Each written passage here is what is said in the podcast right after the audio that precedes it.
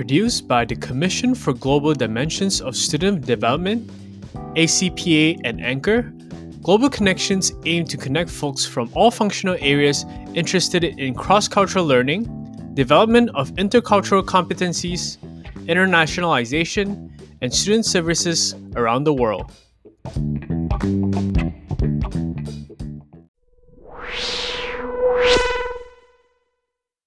Welcome to this episode of Global Connections.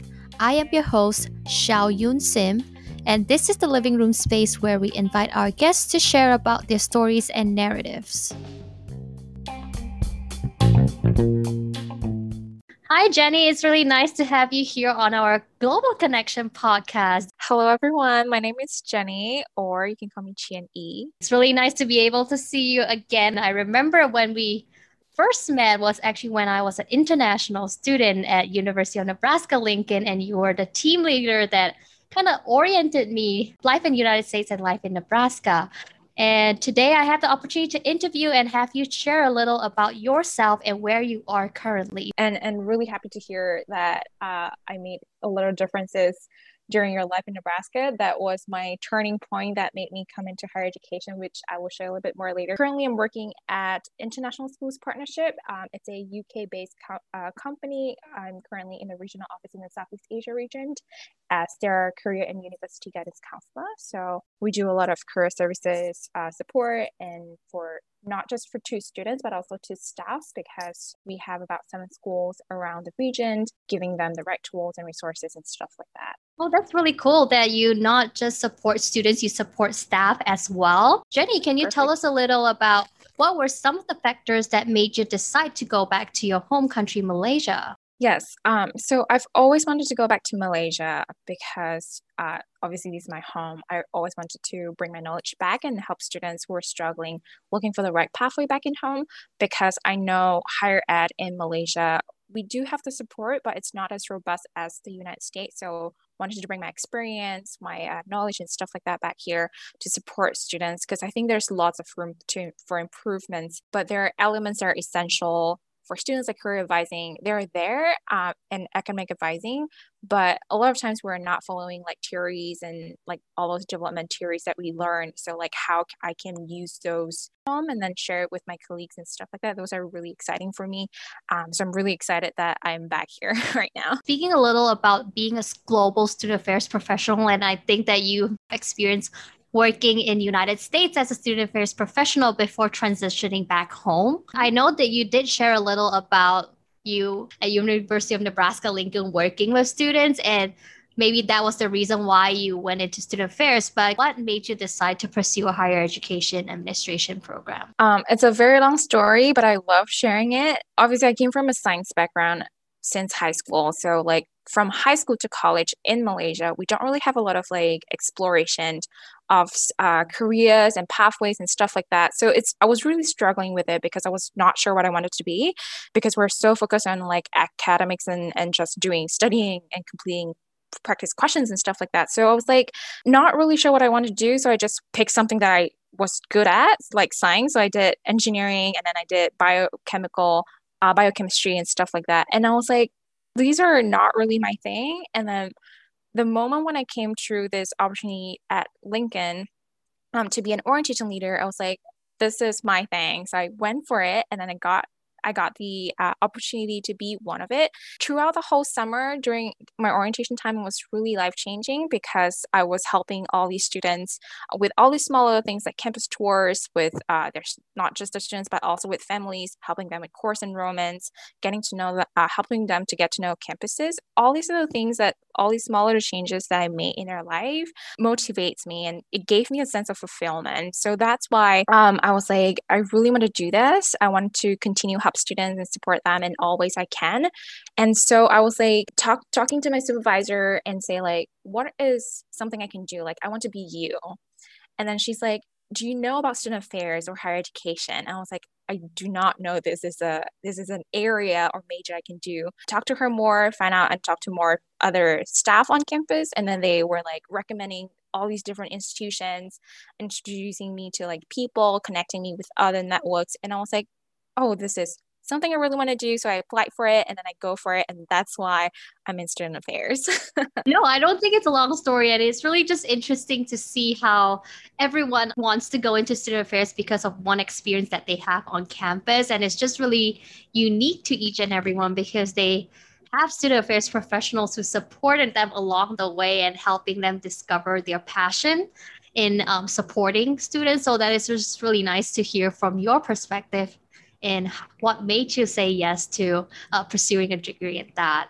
Can you share a little about how has uh, student support or your role changed during COVID-19 when you were still in United States and now in Malaysia? Yes, for sure. When I graduated, I went to Northeastern to be uh, one of the international coordinators for the study abroad program for the, called the NUin program. Obviously, because of COVID, we had to stay in the United States, so we did it in Boston. But that was a really exciting experience and very very different, I would say. Um, other than everything moved online, including like staff training, which was initially supposedly be in Boston. We did all online before we go there, like meeting with students, orientations, and a lot of like teachings and seminars all moved online. But Northeastern did some of the teachings uh, in person as well, especially because they wanted to make sure that students had the opportunities to meet each other. Um, so to have the chance to make connections and stuff like that but we did try our best to like you know connect the students because one of the things that we hear most during COVID times is that students were having difficulties making connections, especially because my students were first semester freshmen. So they came from high school, they missed their graduation, they missed all these fun orientation elements and stuff like that. And they, ha- they definitely had a lot of expectations coming in because of COVID. We we do not have the choice, so we had to move everything online. So it, it was much more challenging for them to create a bond online because you know when when you're on the screen um, and you don't really know that person so it's more challenging and especially if it's in person everyone has to have masks on and we have a very strict covid social distancing rule so everyone has to be six feet apart. So like you are in a huge huge huge room but there's only 25 of you and all of you have one six feet table but to yourself so it's kind of like awkward sometimes. So like students were like a lot of students came to us and be like I can't make friends. I'm too stressed. I feel very alone. So that's uh, that's that's the role that we had. Uh, you know, like to create programs. So we do a lot of outdoor programs as best as we can, following uh, protocols, obviously. So in smaller groups, smaller batches. So we have to do a lot, a lot, a lot of programs uh, repeatedly to help them, you know, make those connections. And we think about other ways, you know, like a lot of wellness programs that we're doing because we want to make sure that because during the winter the weather is definitely colder in boston. So we were like if we do it indoor what are some of the wellness programs that we can do to help them? Yeah so we did focus a lot on wellness programs. We did focus a lot of like you know making connections and stuff like that. Um, also because i was a live-in staff so obviously our, our role changed a little bit because we have to police the social distancing rule so sometimes we feel like we're like covid police. And then students will be like oh they're just like there to catch us and stuff like that. So it's kind of difficult to make connections with some of the students sometimes because they don't see us as a resources. They see us as a police those are some of the challenges and some of the changes during COVID times in the state. Back here in Malaysia, uh, because we're in the regional office, so we are not student facing as often. And we do a lot of work from home for now because uh, in the beginning, schools were still online and then they just start going back to school in March and April. So we just started um, going to school and visiting schools. But, you know, there's, there's, students are still catching up with a lot of things. So we're trying to move into their schedule slowly because uh, high school students and, and primary school students you they, they have a tighter schedule compared to like college students that is more flexible. So yeah those are some of the differences for now. Do you have a follow-up question. So you did mention about students were finding it hard to make connections during covid time and having those social distancing and everyone having masks. In terms of yourself as a professional, what were some of the challenges for you to get yourself oriented to this new position? Yes. Uh, so for the for the Boston with Northeastern one, we did a three weeks orientation all online. I ha- I really have to give them a kudo to all the st- staff over there. They did a really really great job making that three weeks really meaningful. They they had a really robust schedule all planned out. Even though you know changes keep coming through, but we were all very resilient about all these changes and and flexible. So they did a lot of sessions and they make sure that each day they will ask follow-up questions like for feedback um, for say like how did this day go if we need to make changes what are some of the changes you want to see or what are some of the elements you want to see more often during training so they then they would just make changes accordingly. And when we asked for more team time, because we were separated into four teams, and even that, we would just still continue being in four different teams when we were in Boston. So we asked for more team time because it's really uh, important for us to get bonded before we you know work together and stuff like that. So each day at the end of each day they added like a team time and then they also have like a happy friday virtual friday kind of thing you know just to make sure that we feel comfortable with uh, all the staff over there. And all the full-time staff over there also came to the training to make sure that they did all those icebreaker activities with us together just so we we know that they are there for us. They are they are always there to support us when when we need and stuff like that. And they're really open to feedback and i'm really happy to see that because they they really support the staff. They really put us in the center and they are also very student centered at the same time. So those are some of the things that i would say they did really good. Yeah it just sounded that you had an amazing experience working over there and the professional staff were also able to help you be successful in that role. How have you transitioned from your student affairs job that works with college students to your current job in Malaysia working with younger folks? Um, so my current role, it's it's a mouthful. My my my title, it's called Career and University Guidance Counselor. But because we work in a regional office, so we just say regional guidance counselor, so it's easier, you know. Um, but basically, um, it's very similar to career advisors in colleges and universities, like institutions. But the student age group that I work with is definitely younger age. Like you said, we we we do support students from uh, ranging from age 14 to 18. And the good thing about working with international schools, some of the schools have pre-universities um, foundation courses, so like A levels, and the other one is called NCUK Foundation Year. We support students in this age group, right? Because they're younger, we do a lot more of exploring pathways, um, not so much on like the internship part or like work placement. So we do a lot of exploring pathway because they are still looking for their interests. They're still figuring out their personality to see what careers and, and subjects are best fit for them, right? Helping them to understand like what courses are uh, looking like? What are some of the taster lectures in universities look like? What are some of the elements that you need to know when it comes to studying abroad? Like what countries have these rules or like work placements after you graduate and all these different things. So those are the things that we help them explore because all these different factors will affect their decision making when it comes to choosing the, the their next journey, right? So obviously helping with them with networking as well because we want to make sure that they know some of the people working in those industries to come as a guest speakers and stuff like that uh, for career talks. And then we obviously do one-on-ones with them. So because they're younger group children, sometimes parents will be in those meetings.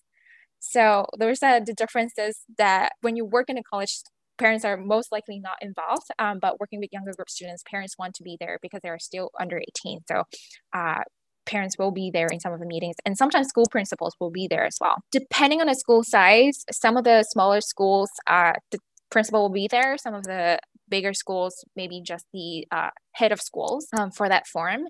And the most importantly, one of a very different role that we do as well is to help parents understand um, the world of work.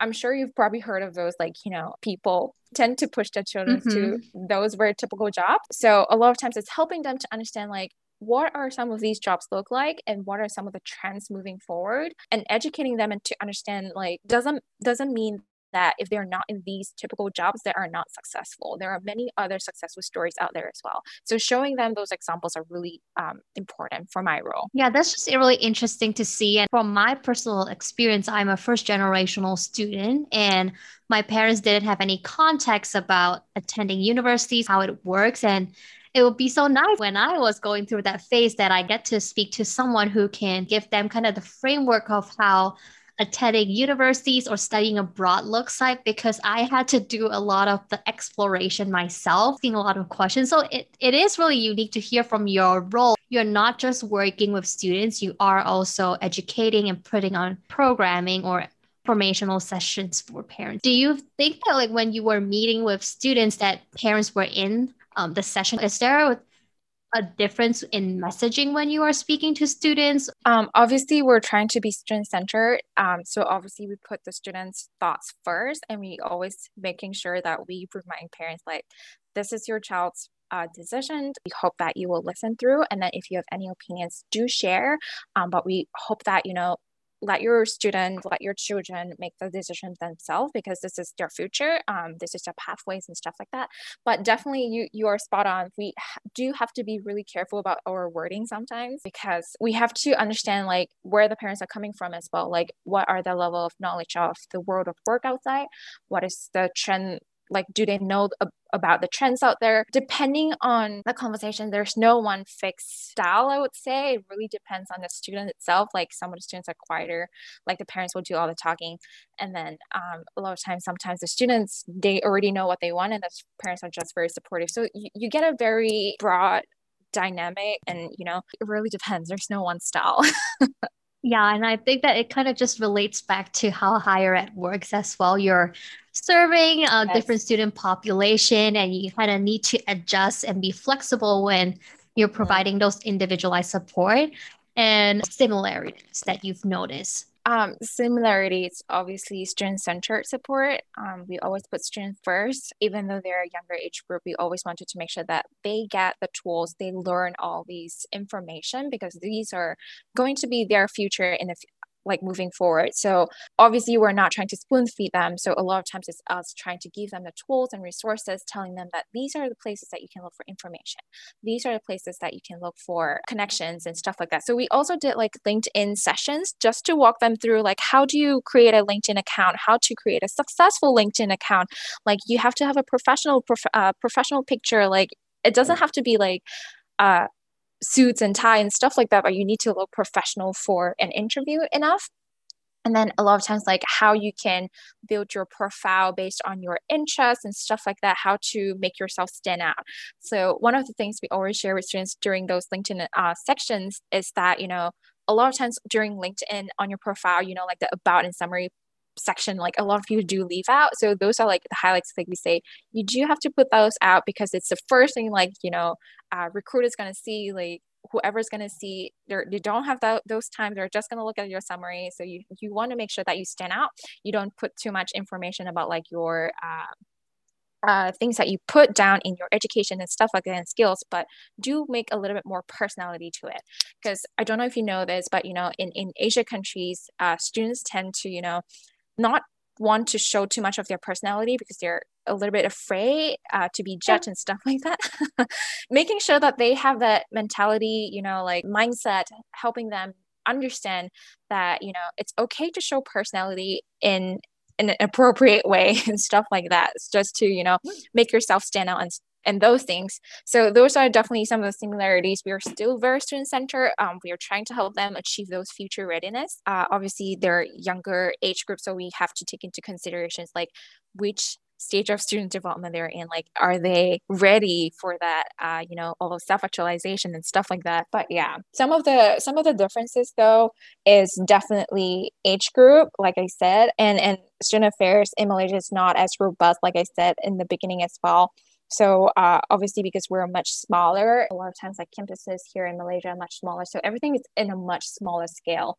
And obviously, because we're in a city, like campuses are not as huge as well. So we don't really have those like on-campus experiences as much. Um, what else? Like the interesting thing about higher ed in Malaysia is as well is we do have a lot of foreign universities having uh, their campus branch over here. So, for mm-hmm. example, mm-hmm. like Monash, like Australia and China, they have uh, their universities here in Malaysia. So um, obviously, we have a very good mix of different races in our offices as well. Uh, Malaysians, there's also uh, people from the UK um, or sometimes from the US and, and, and Philippines and all these different things. So it's very interesting. Yeah, that's just really nice to hear the diversity. And you did say it's a Southeast Asia regional office. So right. definitely like you said, there are a lot of professionals in the field just supporting students. And mm-hmm. when you talked about preparing career readiness, it just gave me chills because you are preparing them at a younger age. And like the things that you've talked about, I remember attending LinkedIn sessions as an undergrad student. And that was like my first introduction to LinkedIn. And now y'all are targeting at younger students and starting preparing them for the higher education system no matter in which country that they want to. It's just really interesting and it's really cool that y'all are starting it early. Right right. We're trying to plant the seed earlier. So we actually do start career elements earlier like age 10ish but they're doing wow. more like activities just to explore like what is your interest? What is your personality? And then slowly we do curriculums built up when they're like um, 14 and stuff like that we start to tell them like these are some of the interests that you you mentioned earlier in the years. What are some of these interests can link and associate to like some of the careers out there? So those are some of the interesting things because we're slowly building it up. We're not mm-hmm. just starting at one age group so it's very interesting. And and um, this regional office like as a career guidance counselor um, it's brand new actually. So they just mm. started this year. So it's very interesting because we just start building all these curriculums and all these uh, programs as well.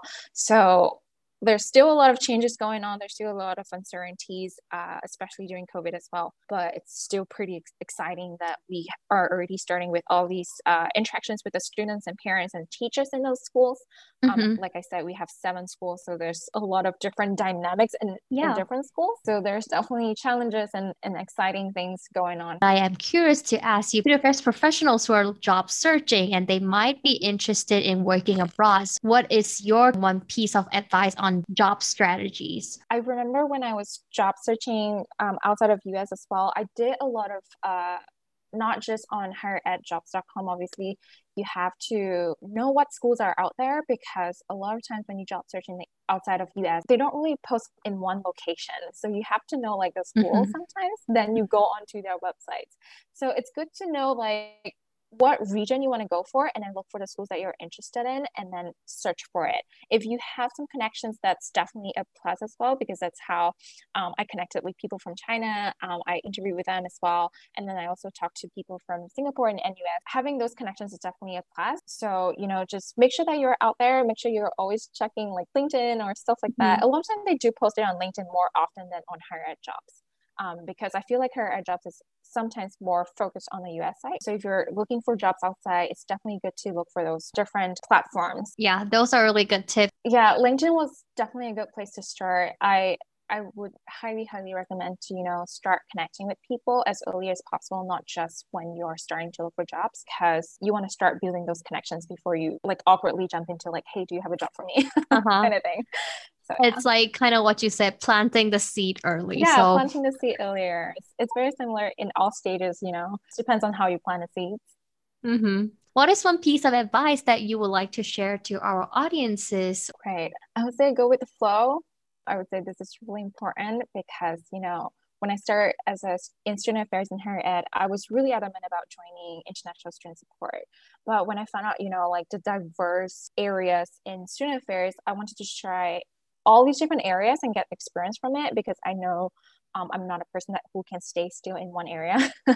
so I love to explore. I love to, you know, get to know myself a little bit better as well, like which field is the best fit for me as well. So go with the flow, especially I came from the COVID, I graduated during the COVID times as well. So, you know, there's hiring freeze going on.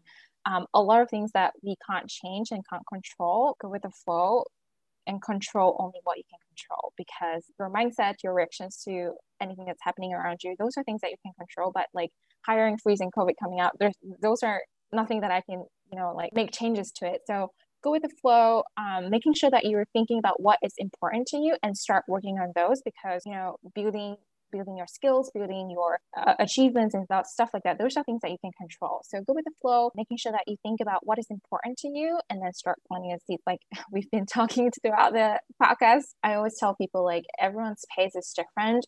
Don't compare yourself to mm-hmm. some, someone else. The mm-hmm. only person you should compare to is yourself. Like you should be better than in two years back and, and yesterday and stuff like that. So don't compare believe in yourself, go with the flow. You should be fine. yeah, those are really good advices though. Like when you were saying that, I was like, mm, yes, I do agree with what you have to share. Thank you so much, Jenny, for joining us here today in our Global Connections podcast. It was really nice to be able to chat with you. Thank you. Thank you for having me. Have a great one.